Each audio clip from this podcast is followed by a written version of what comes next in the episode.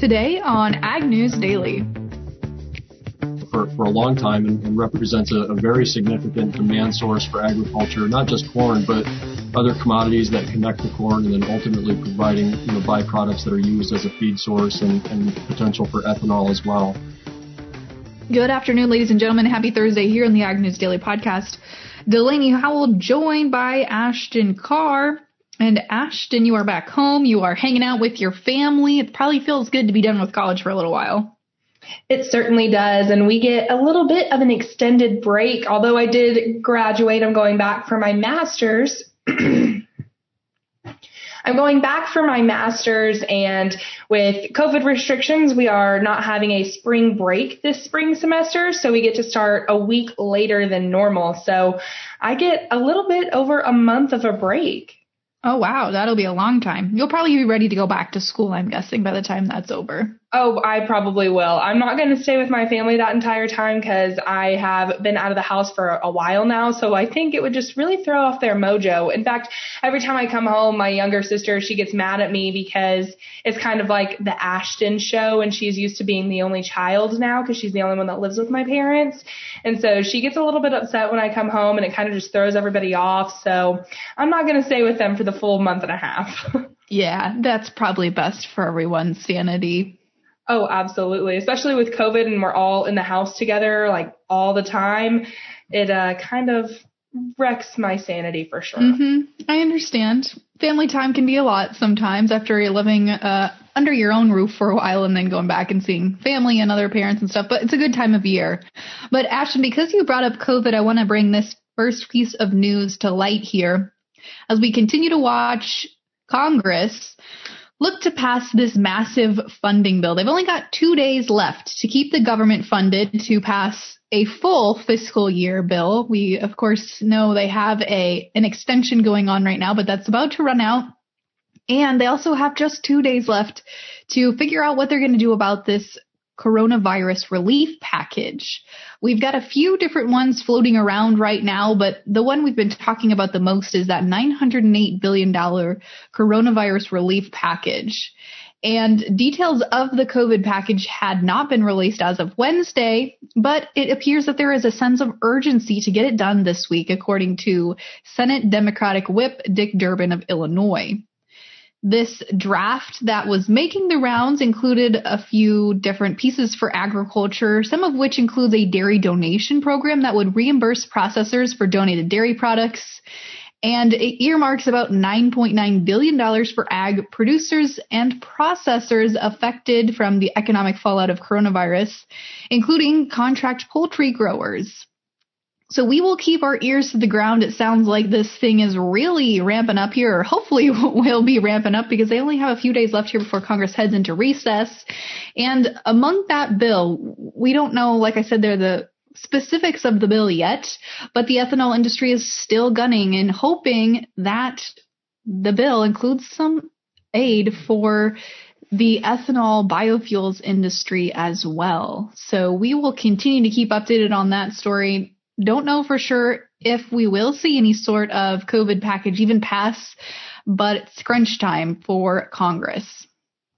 It certainly is, Delaney. And I have a bit of an update myself because I believe it was yesterday that I reported on Australia putting forth an appeal to the World Trade Organization. And China has actually come out and made a statement about this appeal. Earlier today, they expressed regret over Australia's appeal to the WTO on China's barley tariffs, adding that it will proceed according to WTO dispute settlement mechanism. And I haven't seen anything from the World Trade Organization itself on how they're going to handle this appeal. And of course, it will take some time to go through the process, but just another thing, Delaney, that we're going to have to keep our eyes out on. Absolutely, Ashton. And here's something that we've kind of sort of been watching, but probably not as closely as we should. And that is uh, trade negotiations going on right now between Brazil and China. It rumors, I should say, are circulating that they appear to be close to an agreement that would allow the world's second largest corn exporter to boost sales of corn specifically, but also China, uh, soybeans and other products to China, which is of course a move that could threaten the United States ability to export products to China. So we're seeing talks right now between the governments of Brazil and China in some pretty advanced stages, it sounds like. There's a few technical issues from what I understand and a few technical barriers related to preventing the spread of pests or crop disease. So chemical issues there. You know, China's very anti pesticide, herbicide, etc as well as a few issues related to traits that the Brazilians would be able to use. But it does sound like negotiators are moving right along. And like I said, this could be really quite detrimental for U.S. exports moving forward if we see something solidified in a trade deal that included some sort of free trade between the two countries or some sort of reason for China to turn primarily to Brazil for their grain needs.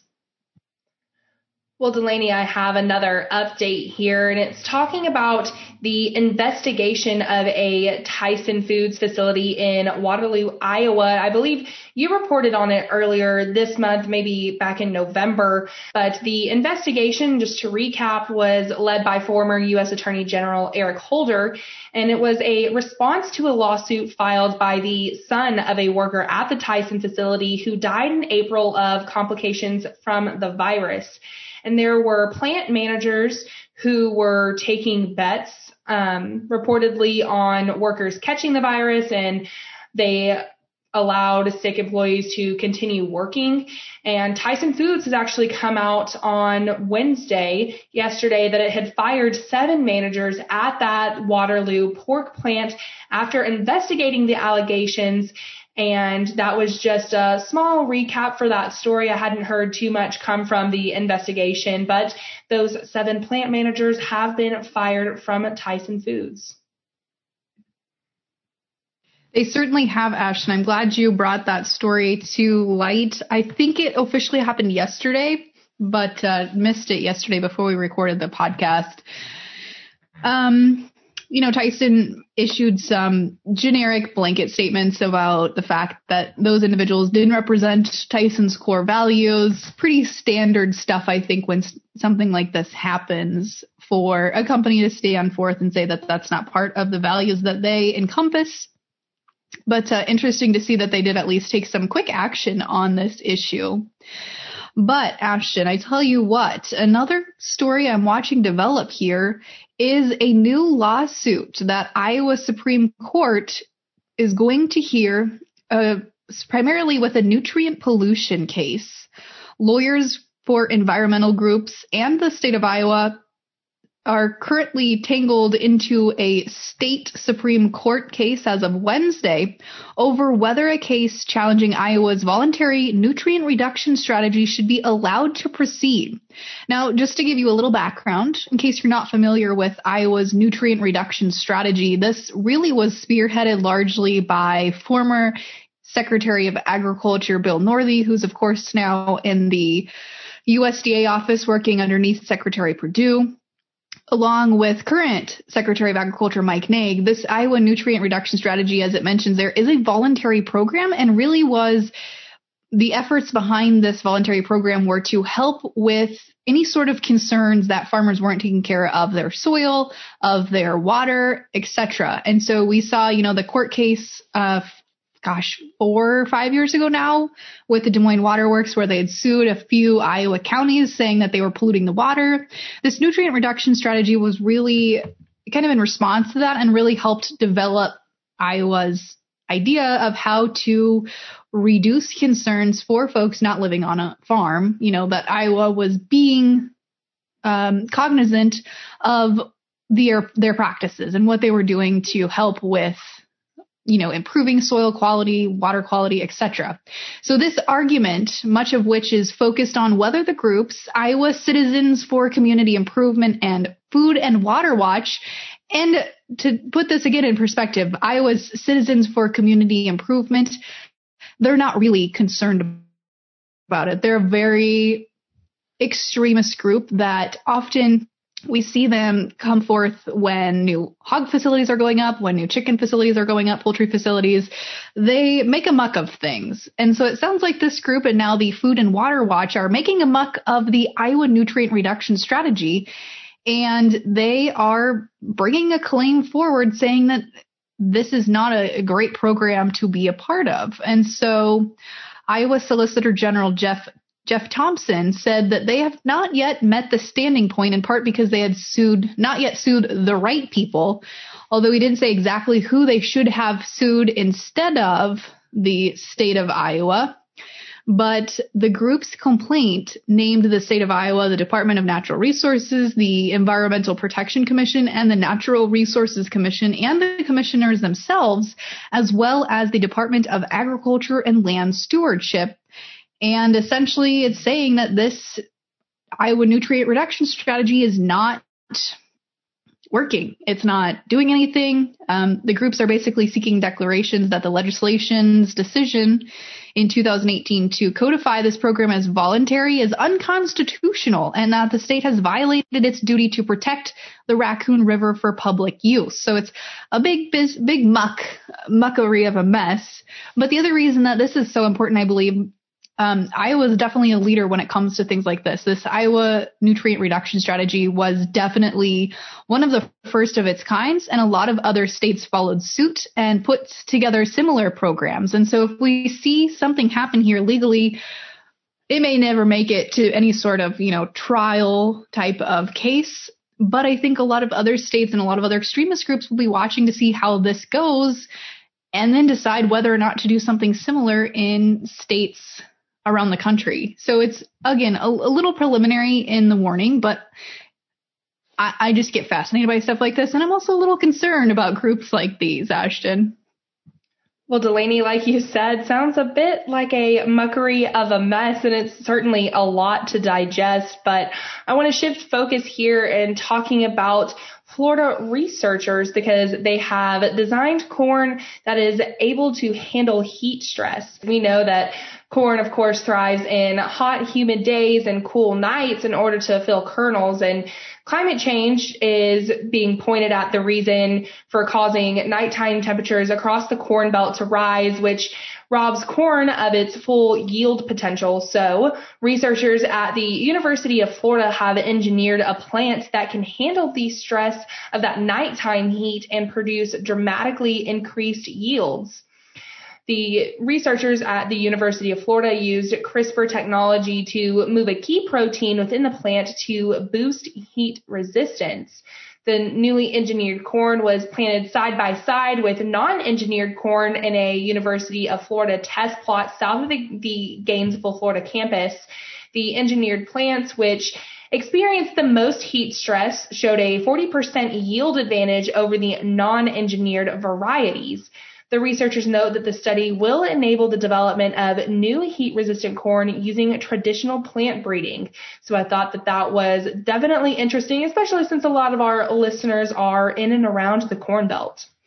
Absolutely. That is fascinating stuff. And I guess it makes sense that it would be developed somewhere much warmer than Iowa because we know if it can hold up down there in Florida, it can probably hold up here in Iowa, you'd think, right? Oh, I would definitely think so. I've been to Florida a few times and it's definitely, even being from Texas and Texas is, you know, the, the heat state known, known for our really hot summers, but I can't even imagine a Florida summer. No, I can't either. I, I, but I think the heat is a little bit different. It's dry heat here in Iowa, probably down there in Texas, Ashton, and down there I think it's, or opposite. It's humid heat here in Iowa, probably um, drier heat in Florida? Maybe not now that I'm saying that because they're also on the coast. I don't know what I'm talking about. I'm not a meteorologist. Sounds like we're going to have to have a meteorologist when they do come back on to talk about weather. They might have to explain that to us. they, they might. They might. I'm getting myself all mixed around now, Ashton. But I tell you what, I have just one other piece of news here, which will lead us nicely into the markets for today. Talking first, before we talk markets, about export sales. Although we're just three and a half months into this year's marketing year, Export sales are now at 90% of the USDA's annual estimates, according to the latest export data. Of course, the caveat here is that the U.S. marketing year is usually front loaded with sales between the months of September to February to, of course, China and other countries until we see South America finish up their harvest and begin to fill those gaps in really starting in February when their production season is uh, pretty much over. So that's an interesting little piece of news that has definitely pushed markets higher for today. Ashton, what do you say we take a look at where markets ended? Let's do it. Let's do it. And like I mentioned, markets really pushed higher today. Uh, soybeans are now closing above $12. They've pushed through that resistance level, you know, 12 dollars really was the level we've been watching. Analysts have been watching. We're going to talk about that more on Monday, of course, with our Market Monday conversation. But in the meantime, March corn up five and a half cents, excuse me, five and a quarter cent today to close at 432 and a half. The Dees up a penny and a half to close at 415. In the soybean pits, huge moves to the upside today as the January contract closed just above $12 at 1201 and a quarter. The March up 17 and a half to close at 1205 and a half. Chicago wheat also higher on the day as the March contract added 10 and a quarter cent to close at 608 and three quarters. The Dees up nine and three quarters to close at 613 and a half. And in livestock, green across the cattle complex as the February live cattle contract added 67 and a half cents to close at 114.45. The April up 60 to close at 118.42 and a half. In feeders, January up 12 and a half cents today to close at 140.97. The March up 62 and a half to close at 142.60. And in lean hogs, weakness today as the February contract shed 47 and a half cents to close at 65.50. The April down 2 cents to close at 69.30. Rounding out our markets for today with the class 3 dairy milk futures January down 48 cents to close at 15.65. The February down 70 to close at 16.60. Ashton, without further ado, remind us what we're talking about for today's interview. Today we are going to be featuring part two of the NAFB 20 session talking about the financial status of agriculture.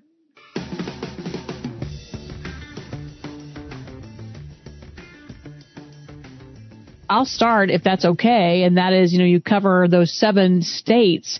Are there regional or state by state differences that are significant on some of the information that, that you shared or are working on for 2020?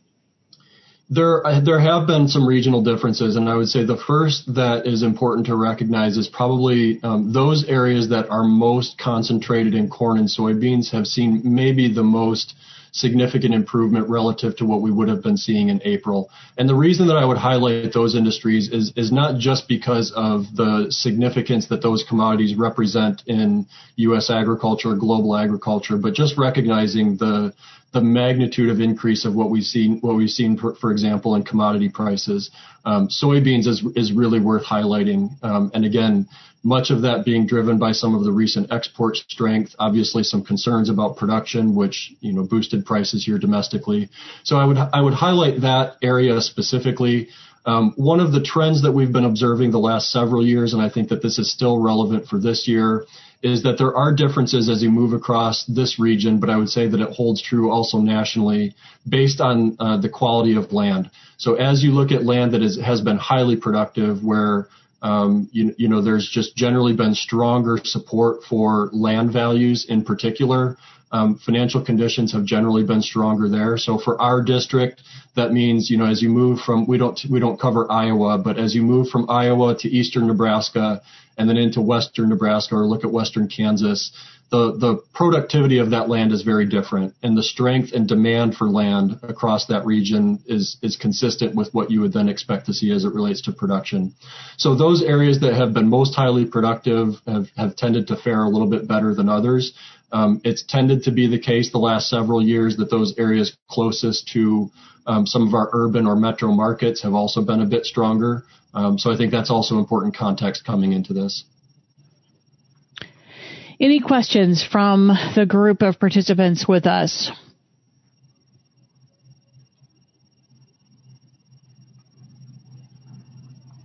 I'm I, am i am going to ask another if that's okay, and we'll wait for folks. If if you do have a question, please uh, either message or come on screen, and feel free to ask Nate uh, a couple of questions.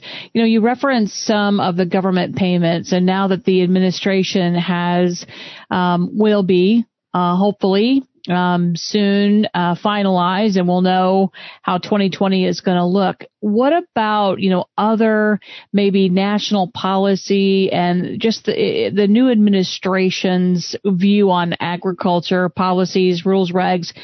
Does that uh, have you concerned or what are your thoughts uh, going forward as far as the economy uh, for agriculture? Yeah, I mean, I think that it's an important question. I think that it's uh, honestly, and not to dodge the question, it's probably going to take a little time to play out and see what some of those priorities ultimately look like for the administration. Um, I think that it is worth highlighting, you know, the the potential shift to something that would be um, supportive of renewables and thinking about what that might look like. Um, ethanol has been a pretty key component of our renewable source, uh, you know, for, for a long time and, and represents a, a, very significant demand source for agriculture, not just corn, but other commodities that connect to corn and then ultimately providing, you know, byproducts that are used as a feed source and, and potential for ethanol as well. So I think that that's going to be one to pay attention to, specifically as it relates to uh, environmental and renewable sorts of policies. Um, I think alongside that, though, there have been other initiatives. If you think about just the general path of electric vehicles as an example, um, you know, that that represents something else that's kind of in this mix as well, in addition to ethanol, where there could be a different kind of, um, you know, mix of, of energy that, that, that's going to have implications for agriculture. So I think that it's probably too early to tell on some of the specific policies, but I think where there's where we've heard a lot of concern from the lenders that we talk to and producers themselves comes down to specifically the direct payments. And, and we do, and we don't know right now what the outlook might be for some of those payments, but you know, we went from market facilitation program payments in 2018 and 19 to then CFAP in 2020. And those payments in each of the past three years have been highlighted as, um, you know, very important in terms of the viability of operations from one year to the next um, but at the same time concerns that that's not necessarily a, a viable long-term solution. So there ultimately needs to be more focus on, for example, a return to discussions on trade and, and thinking about that as a key source of demand. So I think all of those things will emerge in time, but it's probably not immediately clear exactly what direction they might take. We do have a question from Michael Clements uh, on uh, Is there a model that predicts an increase in bankruptcies as the pandemic continues? So as a, as some context for that one, I guess what I would say is what we've been seeing for the past four to five years is modest increases, not just in bankruptcies, but just generally challenges um, financially. So um, that means increases in delinquencies. It might mean um, increases in missed payments or slower repayment, um, and that that ultimately has translated into challenges. The nuance to that, though, is that the past several years, many of those bankruptcies that we have been seeing were specifically in dairy and, and more specifically were among some of our small to mid-sized dairies in the upper Midwest, thinking about Wisconsin and Minnesota specifically. Those aren't necessarily the only places that we had seen increased bankruptcies. You know, we've also seen some that would be in your more traditional corn, soybean type operations in the, in the Midwest and Central Plains. Um, but those had been relatively modest. Um, there was an expectation, again, in the early months of the pandemic, that if conditions were to persist as they had then, we would see a much larger increase in bankruptcies, maybe even regardless of size or commodity concentration. But I think that it's probably reasonable on the basis of the data that we've seen the past couple of months to expect that that's probably not going to be the case. I think it's likely to, to imagine that we might still see some of the challenges that would be more on trend with what we've seen from the past several years, where challenges with liquidity have ultimately caused some pressure for some borrowers, but that that's not necessarily a story of the averages. So not necessarily a model. And, you know, 2020, if there ever was a year where models are difficult to make work is an example of that. Um, but I think that that's probably how I would, how I would see conditions evolving the next couple of months. A question from Ron Hayes in Oklahoma. Beef cattle, a major part of the Kansas City fed area. What is your outlook for 2021 and what are the issues you are watching closely? So cattle, that's a good question. And cattle is an interesting one because it connects more significantly to how consumers might be positioned and how the global economy fares relative to some other markets. Corn, for example, um, you know, is going to rely on ethanol. It's going to be, you know, a feed source that goes into obviously exports and, you know, the positive news again on China as it relates to corn. Cattle, though, is, is, different in the sense that some of the, the value added in that industry and, and obviously the price formulation is going to depend on um, what demand looks like for certain cuts of meat products. And ultimately that is a key source of demand, um, both in the United States and globally. So as we talk about the outlook for cattle and beef, it's going to hinge probably more significantly on the path forward for the pandemic and, and, and as it relates to things like shutdowns and lockdowns. Um, and the reason for that is because as consumers are looking to make purchases, the kinds of meat products that they buy again are quite different if they're buying those in restaurants, which may or may not be closed in some states, versus if they're buying those products in grocery stores. And ultimately that feeds back into prices that producers are going to see for cattle, um, you know, and as it works its way through packing plants and, and the supply chain. So that's that's one that we're following and probably connects more to how we would see the path for COVID, the path for pandemic, and ultimately reopening and uh, you know the vaccine. So I, I, think that that's something that is worth commenting just to the extent that it, it ties back into some of the more macroeconomic developments. One more question from our chat, and then we'll open it up, and uh, folks can ask their questions um, from from their computer. But we do have a question from Lynn Henderson, and that is, uh, what are producers doing with the payments they received from the government? Well, I can say what my hope is that they might be doing with some of those payments, and I'm not sure how much I can say definitively with what they might be doing with those payments. I think my hope would be that there's recognition of the stress that we were facing in agriculture coming into 2020, and that many of those pressures might still exist in 2021 or even 2022. And so, you know, one, um, you know, one thought then would be to try to shore up working capital. Um, lenders, when they are assessing risk in their portfolio, have been extremely focused on working capital and liquidity because that's where the concerns have been centered. And so for producers, um, you know, obviously they're going to want to get a sense of what their own level of risk might be, knowing their production costs, knowing break-even costs, but ultimately focusing in on what is their working capital available to help absorb any potential shock, because there still is a fair amount of uncertainty as we go forward um, you know, it is it is year end, and so you know many operators, as they have in years past, are thinking about you know what sorts of capital investments, purchases, and things they may may need for the next year. And so I would suspect that that's also you know very much on the table, thinking about prepaying input costs or some of those things are probably some of the decisions that that producers are facing. Um, but you know, I, I think again, it's worth noting that the payments being made at a time when you know, we're also seeing increases in prices is, is worth um, highlighting just the, the strength here more recently. Nathan, this is Gale Cunningham from Wixie Classic Radio out of Champaign, Illinois. I guess I'd like to get your take a little bit about uh, if the new administration comes in, their economic policies. How do you see uh, some of the uh, what we see as ground level policies now that's being touted by the new administration as it might affect the ag economy. Do you see anything, and if so, what what might that be?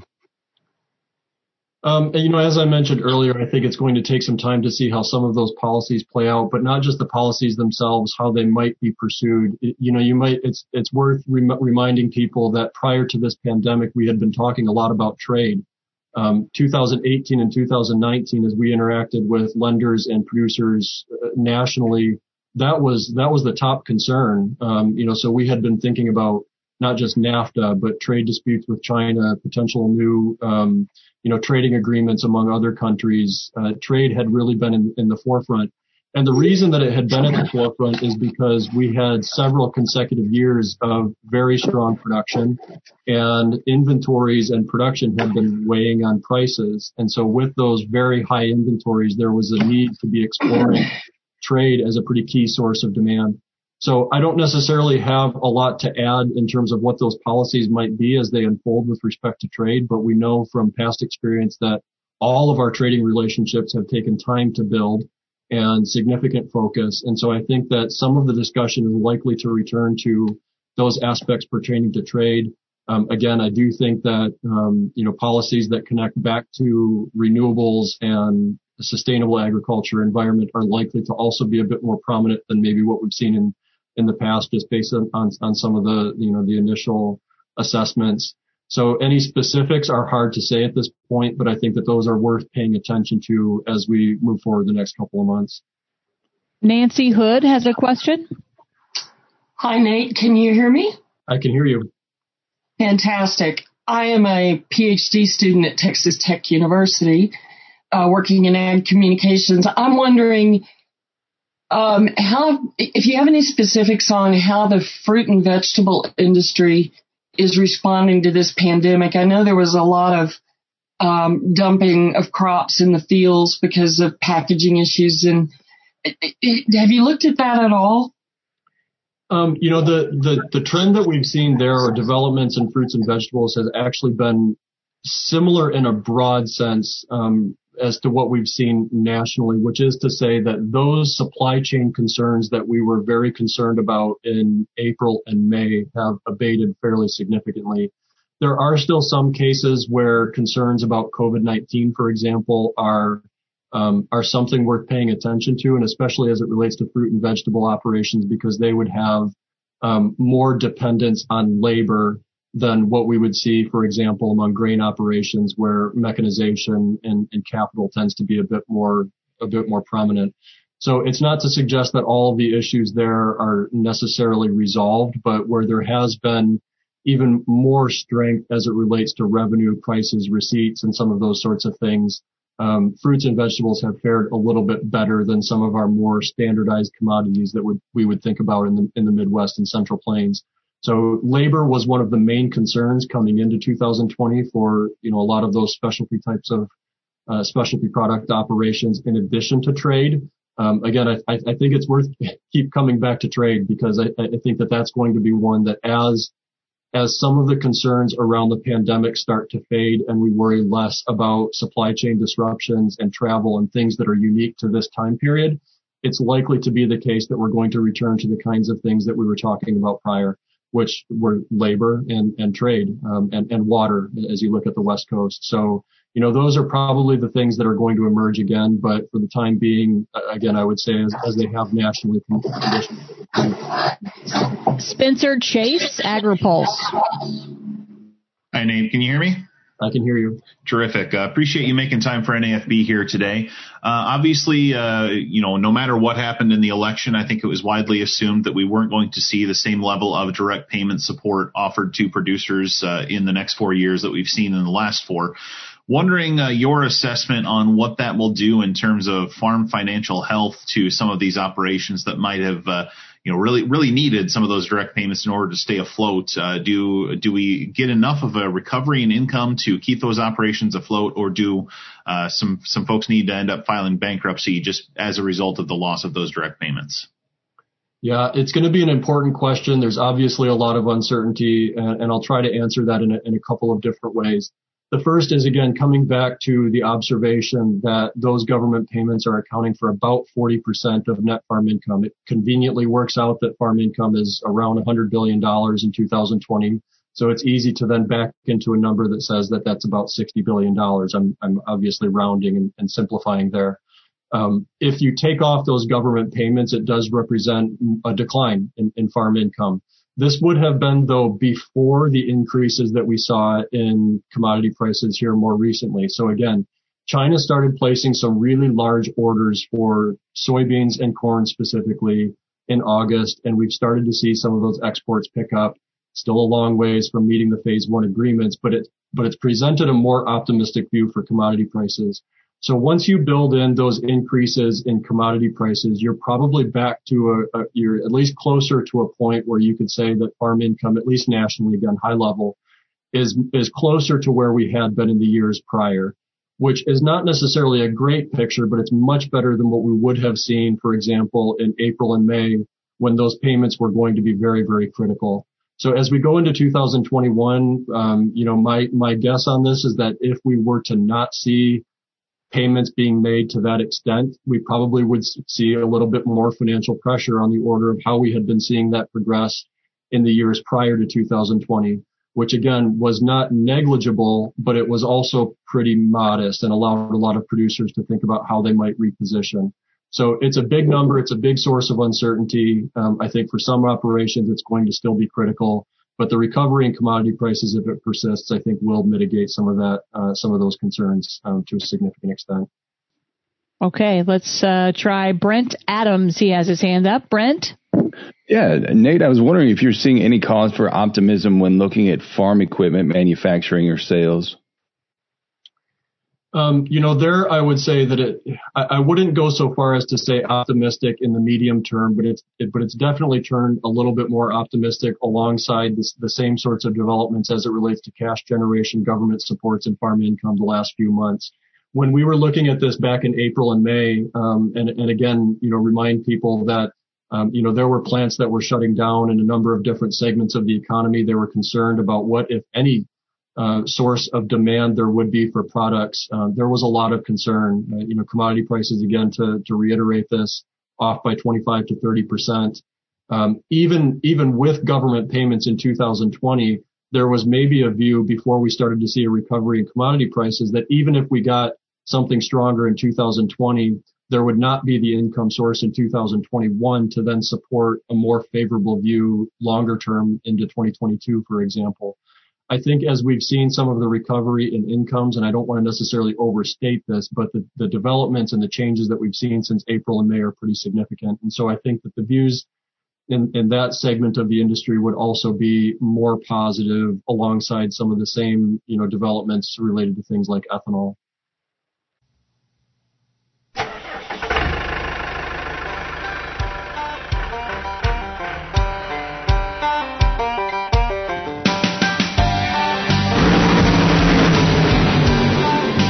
Welcome to the Hot Rod Farmer Minute.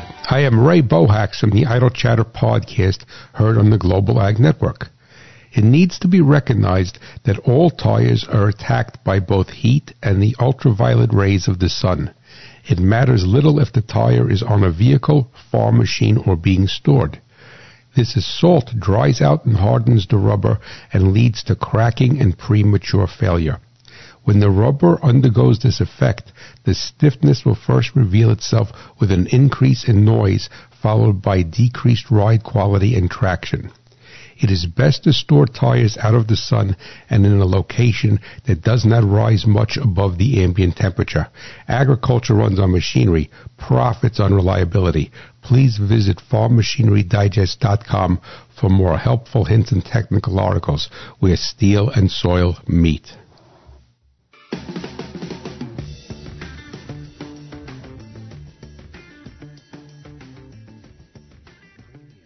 Again, I, I was going to say again a big thank you. I was going to pull a Delaney and say a thank you to the NAFB 20 session, but uh, I guess I really can't do that. But it's fascinating to listen to the financial status of agriculture, especially during COVID-19 times. And I'm I'm just glad that those folks were able to ask their questions, even though it was a virtual event, which is obviously something that we have been talking about a lot here on the podcast as the pandemic continues.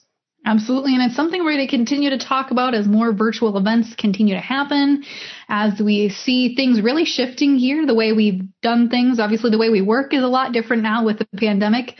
But thankfully, you always have us on the go with you virtually. You can listen to us on any podcasting platform or you can catch up with any past episodes you might have mixed at agnewsdaily.com. Ashton, with that, should we let the people go? Let's let them go.